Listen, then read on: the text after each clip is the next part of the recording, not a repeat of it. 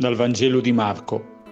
In quel tempo Pietro prese a dire a Gesù, Ecco, noi abbiamo lasciato tutto e ti abbiamo seguito. Gesù gli rispose, In verità io vi dico, non c'è nessuno che abbia lasciato casa o fratelli o sorelle, o madre o padre o figli o campi per causa mia e per causa del Vangelo, che non riceva già ora in questo tempo cento volte tanto in case e fratelli e sorelle e madri e figli e campi, insieme a persecuzioni, e la vita eterna nel tempo che verrà. Molti dei primi saranno ultimi e gli ultimi saranno primi.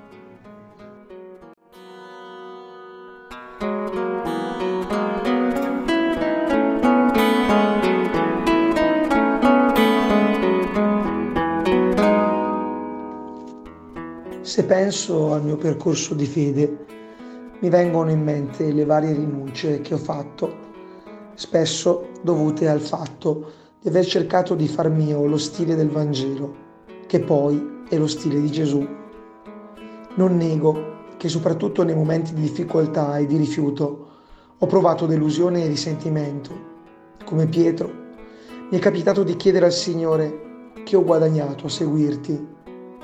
È inutile è così umana questa logica commerciale in cui vogliamo far rientrare anche Dio. Tuttavia Gesù non sembra scandalizzato da queste parole. È bello sapere che Egli non si meraviglia della nostra umanità, anche quando sembra un po' meschina. Prende sul serio anche certi aspetti, ma lo fa per portarci a un livello più alto. Il contraccambio che riceviamo non è in termini semplicemente materiali, quel centuplo è fatto di una consapevolezza nuova che Cristo aggiunge alla nostra vita. È un di più che centuplica la nostra capacità di gustarci le cose. Cento volte in più in gusto della vita, non in semplici cose. Allo stesso tempo Gesù, però, è molto schietto nel dire che il tutto sarà condito dalla persecuzione ma anche dalla vita eterna, la quale non ha a che fare solo con il dopo, ma anche con l'adesso. Ecco perché dovremmo sperimentare una vita eterna, una vita piena già da ora.